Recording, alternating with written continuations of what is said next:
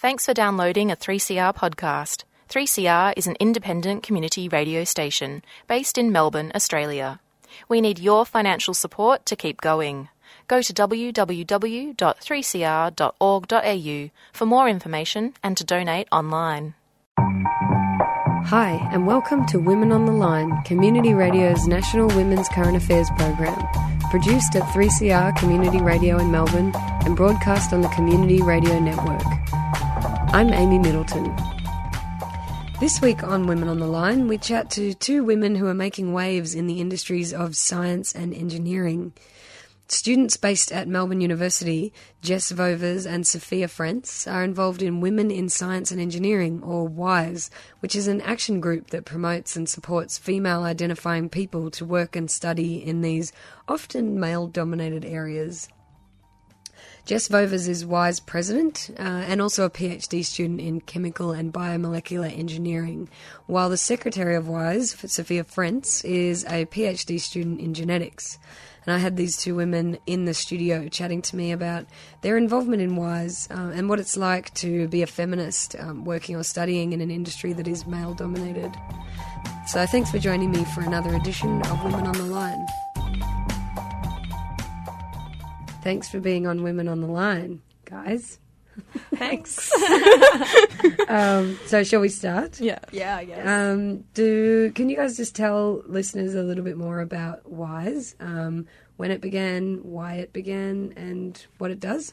Yep. Uh, so WISE was started by a student in 2010, uh, but I haven't really been involved with it uh, from those early days. So my involvement with WISE started in 2014, and I basically I heard about it, and I had become more and more interested in feminism and finding out more about women in STEM. So I went to the AGM. Oh, we should kind of- explain what STEM is. Oh, right.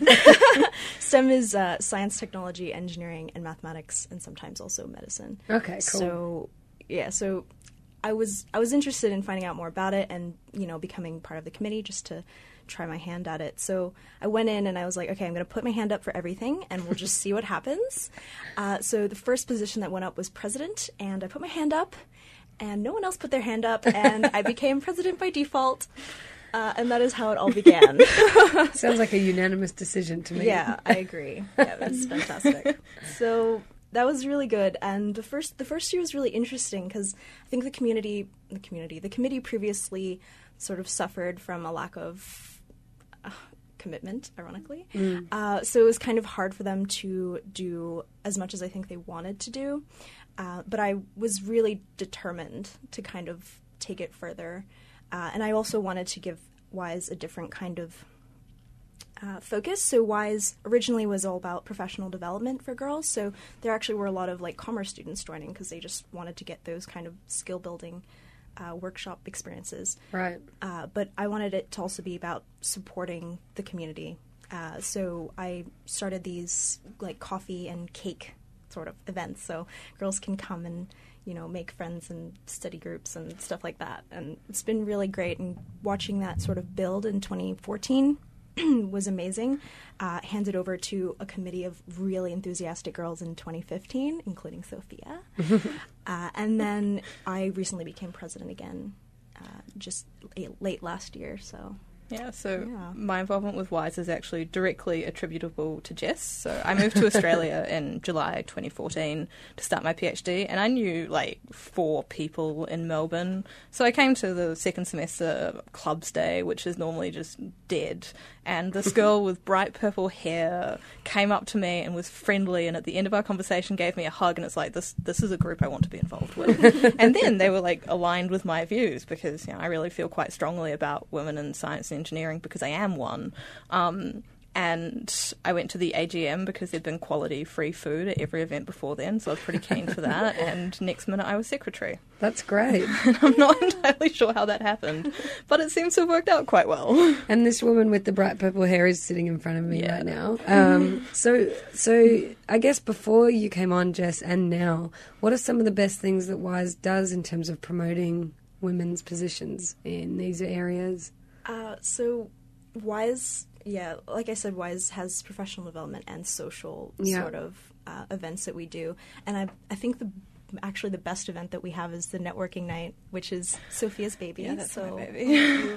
describe Um, it. so I ran the networking night last year. It was something I've always really wanted to do, but um, I did my undergraduate at the University of Otago in Dunedin, which is a city in air quotes of 120,000 people. Yeah. So it's kind of hard to run like a good networking night there. Whereas when you move to Melbourne, which has the population of New Zealand, it's a lot easier. Um, and so I just sort of said, this is something I want to do to the immediate past president, who's Kim Farmer, who was also fantastic. And she said, okay, here's a budget, do it. And I just went out and I found women from a huge range of fields. I found this wonderful, diverse range of women. And I said, hey, do you want to come to an event where there's free food? And a lot of them said yes. um, and we managed to get, was it about 150 attendees? Yes. Yeah, so about 50 professionals, about 100 students, and professionals from academia, from industry, who got a science degree and gone into journalism. That was one of our past members, I believe. Um, Jess nodded, so that's right. Let the record show. Um, and so our students could talk to people and realize that if they get a science degree, they don't have to go into academia. They don't have to be a scientist. They can go into consulting. They can. Um, we had some patent attorneys there. We had a lot of our sponsors were there, um, and they just talked to people. And we gave them a little icebreaker where they had to like find someone from each of these fields or find someone with like red on their badge, um, which meant the students actively went out and talked to people. And it was just it was a fantastic night. And like there were some really good opportunities for students that came out of that. And I've had like a lot of our members come up to us and just be like that was amazing. That changed my view of how my career is progressing. And I hmm. think it's really important to show our girls that not only they can be literally anything they want to be, but that their current degree can lead into whatever career opportunity they're really keen on. Oh, that's so awesome. And sometimes, I mean, face to face contact with professionals is so important Oh, definitely. because you can set up sort of mentoring relationships that way. And yeah. That sounds rad. Um, and speaking of, I mean, I guess the question is why is this committee necessary? What have you been some of your experiences being a woman in STEM? Um, so I think particularly growing up, I found that there was a really lack of good role models for women in STEM. So you know there are the classic examples. So people like Rosalind Franklin, um, people. Mary Curie. Yeah, Every time. Yeah, Beatrice Oh, yeah. Tinsley, my love. There was a Google Doodle yesterday for Beatrice Tinsley. She's a New Zealand astronomer. She's amazing. Was it her birthday? Um, I don't think so, actually. I think they were just like, we're going to promote this. she worked out how stars and galaxies evolve, and she was just amazing. Um, and I really suffered from the lack of that. And I think something particularly is growing up as a queer woman who was very interested in STEM, the only queer scientist that's well known is Alan Turing. And he was a fantastic and brilliant scientist, but his career progression is not really something I want to mimic. Like, I mm-hmm. prefer to not be arrested and given forcible hormone therapy. I prefer to sort of be able to be out and happy and a woman and everything will be fine. You're very fussy there, Sophia. I know, I know. It's it's. Oh, I have Asking high a standards. I'd like to be able to exist legally. That's just that's all. Um, Because you've been in, interested in science since childhood, you were saying. yeah, yeah. Since I was five, and I learned how to say Massachusetts, so I could tell people I wanted to go to the Massachusetts Institute of Technology. Really? Yeah, yeah. I got my mum to teach me how to pronounce it. It was embarrassing. Too Um, cute. How does a five year old get interested in science? Um, I'm really not sure. I, I think it was probably partly to do with my parents. Um, so my mum's a journalist and my dad's a town planner, but they've always been very encouraging of whatever I'm curious about. And I was very, very curious about the world, and that's what science is. It's just a professional curiosity about the world. And so my dad would teach me about things like water tension using bubble bath, and you know, um, I burned the soles of my feet standing on our driveway one time and just pointing out all the different bits of the car engine and being like, no, but what did that do? But why is that there? Um, and so I was almost destined to be an engineer, but unfortunately I chose biology as my path. Um, but yeah, so that's sort of that passion. But when you don't have anyone that you can look at and say, that person is like me and they're doing what I want to do, it's really difficult to see yourself as progressing through that career. And now we have like a lot of really wonderful role models. Um, and so one of the particular ones who I love, even though I haven't met her yet, is Misty Jenkins, who is a researcher at the Peter Mac. She's one of the L'Oreal Women in Science people, and she's a descendant of the Gunditjmara people from Western Victoria, and I haven't met her, and if she hears this, I love you, Misty. You're amazing. Um, please come to our networking night this year. Uh, and you just see people like that, and you think, I, I can do that. Those people like me. I have someone that I know has done it, so I know that it's possible for me to do that. And I think when you don't have particularly a diverse range of women in STEM or a diverse range of people in STEM, then you don't have the ability for the younger, the next generation of possibly quite brilliant scientists to feel like they can be part of that field and part of those discoveries. Mm, and talking about um, a scientist from an Indigenous background as well, that must be there must be a real lack of um, people or non-white people in STEM as well. Yeah, well, a lack of Indigenous people in STEM, I feel particularly. Right. Um, there have been like a few ideas looking into it. So the Creative Spirits website is a really good place to look for um, records of Indigenous achievement and how best to engage with Indigenous communities surrounding education. And one of the things they've found is that engagement with science for Indigenous students they can find quite difficult because science acts like white people discovered everything, and it's just well, Indigenous people have, you know, 40,000 years of knowledge about the environment and ecology of Australia. And, like, that's being recognised. So there are places in Western Australia where scientists partner with Indigenous peoples to understand more about the ecology and the interactions between the environment. Um, but I really don't think that's recognised enough, and it's certainly not well recognised in a very Eurocentric uh, education system, which So is quite unfortunate. Yeah, there is a bit of erasure of history that goes on. Yeah, yeah, a little bit. I think there's also just it's very difficult as a white person to stop seeing white as the default and to stop seeing when Europeans discovered things as being like, well, of course, this is when it discovered. But it is really important to remember things like Columbus didn't discover America, he messed up trying to get to India. Captain Cook didn't discover Australia, there were people already here. Mm-hmm. And I think it's very important to keep discussing that and to keep talking about how the fact that, like, while white people still are, unfortunately, a like really dominant group in society, we aren't historically the most important group. We weren't the people that invented algebra. We weren't the people that invented gunpowder, and we certainly weren't the people who like first discovered how dingoes work. That was quite probably Aboriginal Australians. Jess, do you have anything to add to that? I think Sophia got it down. Did you find it challenging to identify role models in STEM?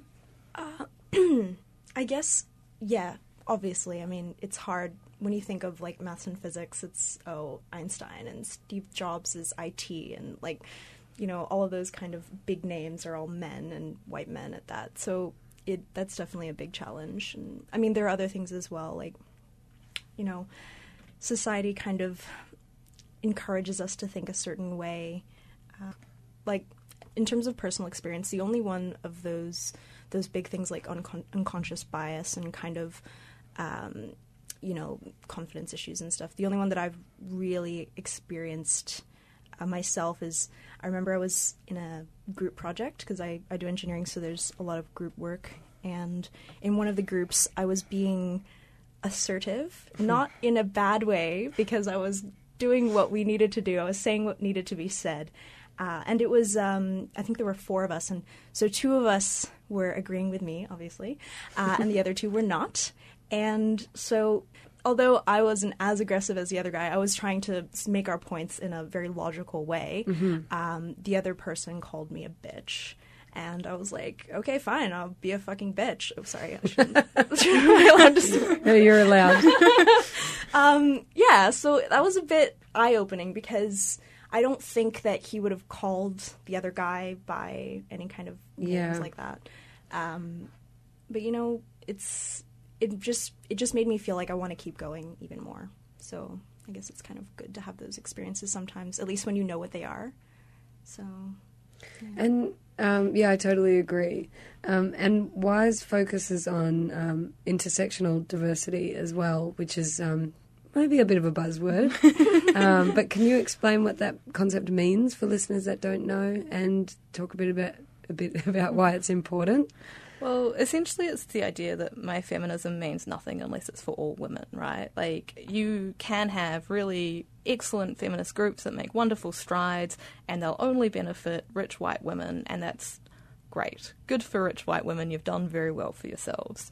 But realistically, like, diversity of people is incredibly important, particularly when you talk about things like science and technology, because it's developing ideas and testing those ideas. And unless you have people from a diversity of backgrounds, from like a diverse, uh, huge range of religious backgrounds, ethnic backgrounds, cultural backgrounds, you're not going to get that diversity of thought. And that's the same thing when it comes to things like gender. Is like men and women can be taught to think in very different ways, and it can be sort of imprinted on them from like a very very young age. And that diversity of thought is actually quite key when it comes to trying to solve problems. Because and like I've heard a lot of stories about this when going to events um like with Vesky which is a really good group in Melbourne for women in STEM um is that people talk about and they'll say well all of these men were struggling over this problem and a woman came in and she was like well obviously it's this just obviously what, what is wrong with all of you um, and so it's not just the fact that we need women in science and engineering, it's the fact that we need a hugely diverse range of women in science and engineering. We need queer women, we need disabled women, we need women from different ethnic backgrounds, different religious backgrounds, we need trans women, we need all of them to be in these spaces so we can best solve the world's problems and so that we can do things like develop cures for AIDS and develop these amazing treatments for cancer and like start changing the world for the better. And how do you explain the differences in um, ways of thinking or knowledge or between those groups? Do you think it's experience based or like? I think some of it is experience based. A lot of it is in how you're brought up. Um, So this was one of the things I definitely found with um, pushing for diversity at the networking night and making sure we got a big range of people. Is um, I grew up in Beirut in Lebanon, uh, and so I get like low key uncomfortable when I'm only surrounded by white people. It just seems very strange to me. It's just I don't like it at all. So I always try and get really diverse groups into rooms because I just I don't like it when there's only people like me around me. Um, and I think just different ways of learning, different ways of communicating information, and that again is something that um, has been written about in Aboriginal spaces. That often they'll have communal learning, and often they'll talk about things in different ways and conceptualize ideas in ways that can be completely alien to Western people. And that's really important for science because if you can't turn an idea around and look at an idea in a different way, you might never solve the problem you're looking at. And that would be amazing. Like, if we could solve every problem in the world, I would be a very happy person. But we're not going to do it unless we have diversity of thought. So, And it's definitely in how we engage with ourselves as well. So, like, um, I identify as genderqueer, even though I've kind of accepted that I present as aggressively feminine, and so will always be mistaken for a cis woman, which is fine. Yeah, I roll with that. Um, but at coming to terms with that identity resulted in me thinking about gender in a very different way and sort of understanding things in quite a different way. And that changed how I think. And so it's how you relate with yourself, how you conceptualize yourself, because essentially the self that you are perform like provides a framework through which your thoughts get filtered. Yeah. And do you think it adjusted the way that you think critically about things as well and analyze? In certain spheres, it's more obvious than in others. So I'm talking about things like uh, there's a group of particular medical conditions that are referred to as disorders of sex development, and how much I agree with that term, beside the point. Um, my thoughts surrounding things like that have greatly changed since I've come to terms with my own gender identity. Um, when it comes to things like the theory of relativity, probably not. Yeah, gotcha. um, so we've talked a little bit about the importance of diversity and inter- intersectional feminism. What can be done to represent diversity? Um, obviously, there are the token, more tokenistic approaches where you audit your groups of people. Um, what what other approaches are there that you'd recommend? I mean, I'm a big fan of just hiring people. It's like if a company feels like it has a problem with not enough women, they should consider hiring women, but also just being really aware of taking account of people's resumes and people's abilities relative to opportunity. So there are things where, um, particularly for women still in academia and science, if they have a child, they'll often have a break in their CV. And historically, that hasn't really been taken into account when hiring. You're just like, well, you've produced fewer papers, so we can't hire you. And Right. that might be because you had to go and have a baby, but we don't care about that in science. now it's a lot better. Um, and so things like having a child are definitely taken in account relative, more, more taken into account relative to opportunity, maybe not in all cases. Um, but looking at things like realizing that there is a systemic bias against women in STEM, there's this systemic bias against people of color in STEM, and particularly disabled people in STEM as well. Like it's, I've heard a lot of accounts from um, people with different disabilities who just say that it's very, very difficult to get anywhere and they get treated as sort of lesser people, Right. particularly in their jobs. Um, and I think realizing that systemic bias and taking that into account when looking at someone's CV, when considering hiring someone from a position, would be a really valuable step forward. So if you're looking at a CV from someone and you know they're of a different ethnicity, a non white ethnicity, or you know they have a disability, and it just doesn't seem as good as a mediocre white man that you're also looking at, that's probably because they've had to try a lot harder to gain those opportunities and that mm. they've shown a much greater amount of tenacity than a mediocre white man who has probably been sort of shunted through by the system and has gone, oh, well done, you got, you've, you've done okay, good That's work. such an interesting point. Yeah, looking at the challenges that they must have faced rather than the achievements that are on the paper. Yeah, and recognizing that and awesome. recognizing what that means within a worker. Because that's an incredibly valuable thing to have someone who fights against like all of that injustice and all like all of the oppression that comes with being like existing as a human in the world who's not a member of a privileged group. Like that's something you want in your mm-hmm. scientists, in your computer people, in your engineers, because those are people who will fight to get the answer and they will not stop and they will give what it takes. And so those are people you want to hire. And realizing that would be incredibly valuable.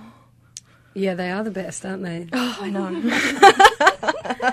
We are the best. Hire Um, us. Um, so, do you have some examples you want to share of organisations that are doing this well?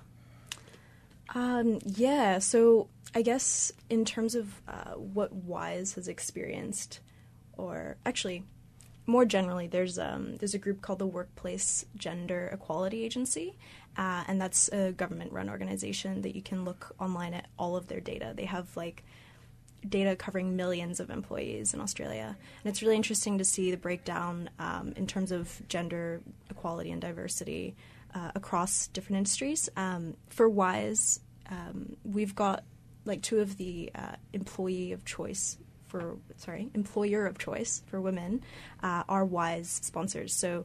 Uh, KPMG and PwC in particular are really they've had a really great relationship with us. Um, PwC has run awesome events with us, um, giving our members like professional skills, uh, looking at their CVs and you know interview techniques and LinkedIn and all that kind of stuff.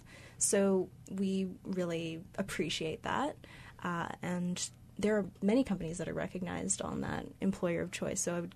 I would I would actually encourage people to look at the WGEA website for that.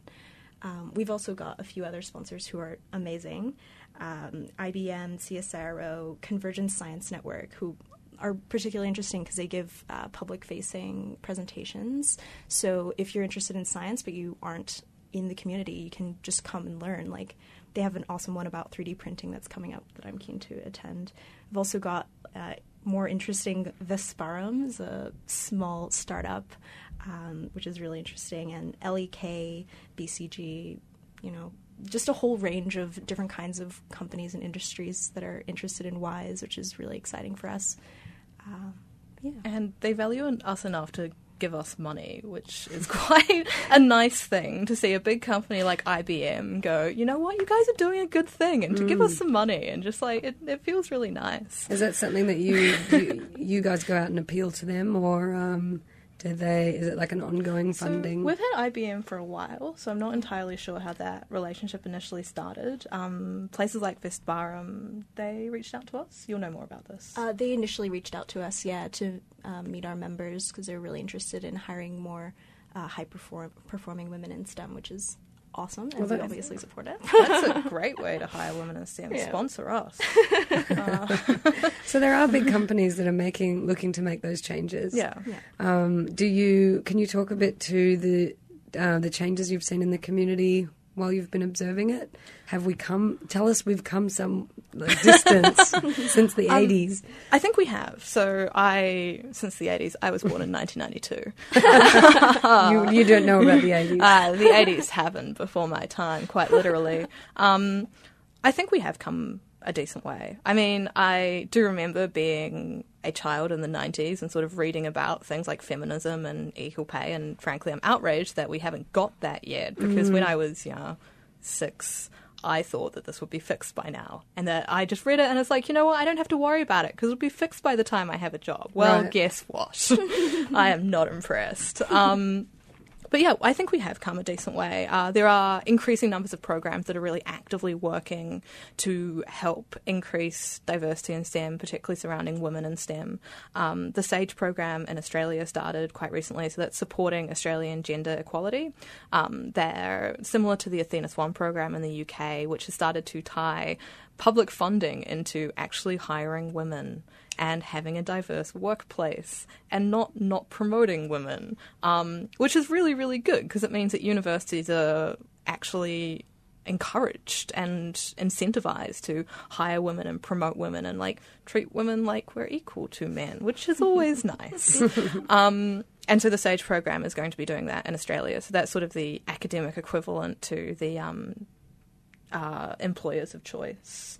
Uh, we have other groups. So I know in New Zealand, a Women in Science thing started up recently, um, which has been really encouraging Māori students to go through university, but particularly science. So while it's been increasing, we're not really getting there. And I think um, when you're talking about diversity in STEM, looking at New Zealand and Australia and their Indigenous groups' involvement in STEM is really valuable for that because New Zealand is about five steps ahead of Australia and it gives me a kick, but also because it shows where Australia can be moving. And groups like that are starting up. There is a lot of outreach to less privileged groups in society. How much good those outreach programs do, how much they provide students with opportunities to go to really good universities remains, I think, I think remains to be seen. Um, but there are people are trying, and I think the first step is to try and then to try effectively. Um, while I don't think it's great that we're trying and it's 2016 and we are basically in the future, um, the fact that we're trying is a really good first step. Yeah. And that there's widespread acknowledgement that there is an issue there. Yeah. And not just within like feminist collectives and on this community radio station, but also on a more broad level. Yeah, and it's a major issue that's being discussed. So, um, like I mentioned earlier, I won't. I'm not sure if we were recording then. The sexual harassment in astrophysics, like that's being talked about in the public eye. There was a senator in America that was talking about that. Like, I think a senator. I'm not sure what the terms for politicians all mean. That was talking about that, like in the public eye. And so, What's the issue there? Do you want to um, just give listeners a quick rundown? Uh, there have been a few cases of sexual harassment in astrophysics, particularly astrophysics professors sexually harassing younger, more vulnerable female grad students, or um, I think employees of the university as well. Uh, the first example was with Geoff Marcy, and there was a huge outrage when BuzzFeed, of all places, broke the news. Um, and the university he was associated with eventually performed some disciplinary action rather than just telling him not to do it again. Yeah. Um, and then there have been a few more cases that have come to light, really highlighting how this is quite a widespread issue Right. and that sexual harassment in academia is something that happens, and it happens a lot. We're creating a space that women actively don't want to be in, and it's actively unsafe for women to be in a space where they're being sexually harassed, where they're being sexually assaulted. But now the fact that we're talking about it means that something might change. Mm. And I think if we can change science and technology and engineering and maths to be a safe space for women, then that's going to be amazing. Like, because it's frankly quite ridiculous that we're expected to go through and do our undergrad and do our PhDs and become scientists or engineers or professors while putting our safety on the line a lot of the time for that. And if we're talking about the issue with women in science, you can't ignore the fact that a lot of the time we are in danger, and a lot of the time we're in danger from our peers. And so the fact that we're discussing it, the fact that we're talking about it as a problem, the fact that these sexual harassers are actually being punished for what they did is an incredibly valuable thing, even though it's taken this long for us to get here. Very important points. So, just quickly before we wrap up, um, what what do you need to do to be involved in WISE? What does that look like? Um, so WISE is a student group at the University of Melbourne. We're affiliated with the union, um, student union. So if you're a member of the University of Melbourne and you're the student body, although I think we can have staff members. We can have uh, non-union members, but up to a certain percentage. Yeah. Okay. So we can't have heaps. So get in quick. Um, you can go to our website, which is www.wiseunimelb.com, Uh, it's really pretty. We've got an excellent IT wizard. It is pretty. Um, and there's a link to sign up there. And we will send you newsletters with our upcoming events, and you can attend any of them. Some of them you'll need to book for. So, for our workshops, particularly, they tend to sell out quite quickly. Um, I say sell out. Book spaces. Uh, we try and provide everything for free. Yep. Everything for free. Yeah. Um, so you just need to book space and come along. Membership is open to people from all genders. You just have to be passionate about supporting um, women in science, technology, engineering, and maths. And are there equivalent groups in other universities that you know of? Um, so at La Trobe, there's supporting women in science. So they started last year, and I was lucky enough to uh, speak at their launch. Oh. Uh, I got to talk about Nicki Minaj. It was good. Um, uh, there's also FEM at Monash, which is Female Engineers at Monash. Great. Uh, but there aren't a lot of women in STEM groups around. So us and La Trobe are the only ones I really know about. Um, there are a few more women in engineering groups. So I know that Deakin is a woman in engineering group. I'm pretty sure RMIT has one. And how about nationwide? Outside of Victoria, it's hard, hard to comment, isn't it? Yeah, I mean, I want to make one. Um, so not currently, not for students. Okay. Um, there are so Women in Science Australia is a really good group, and students can be members of that. Um, but it's aimed at all women within science. So there'll be a few events that are like aimed at early career researchers, and there'll be things that are sort of above where you're at, possibly. Um, but Women in Science Australia is amazing. I've met both the founders, and I love them both so much. uh, um, it's yeah, it's that's a really good thing. And the two founders, um, Maggie Evans Galea and Michelle Gallaher, uh, Maggie's an academic researcher. Michelle is in the startup space, and so they've really combined the sort of science and industry for Women in Science Australia. So it's not just aimed at academics, which is really good. That's great. yeah. So, yeah, have a Google, speak to your local university or relevant institution, and if there isn't one there, think about starting one up. Um, there are amazing models to be found around the nation, and I'm sure that if anyone has any questions, they could get in touch with you guys. Yeah, definitely. All right, cool. So that website once again is www.wiseunimelb.com or just plug it into Google. Thanks, Jess and Sophia. Thank you. It's been great to have you on. Women on the Line is Community Radio's national women's current affairs program. It's produced and presented by a group of women at 3CR Melbourne and broadcast across Australia on the Community Radio Network with funding support from the Community Broadcasting Foundation. The theme music for Women on the Line is Slideshow at Free University by Latigra. Women on the Line can be downloaded from our website, womenontheline.org.au, or download the podcast at 3cr.org.au slash podcast. I'm Amy Middleton. Tune in next time for another edition of Women on the Line.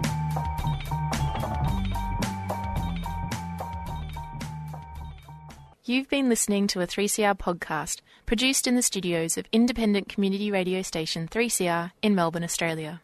For more information, go to allthews.3cr.org.au.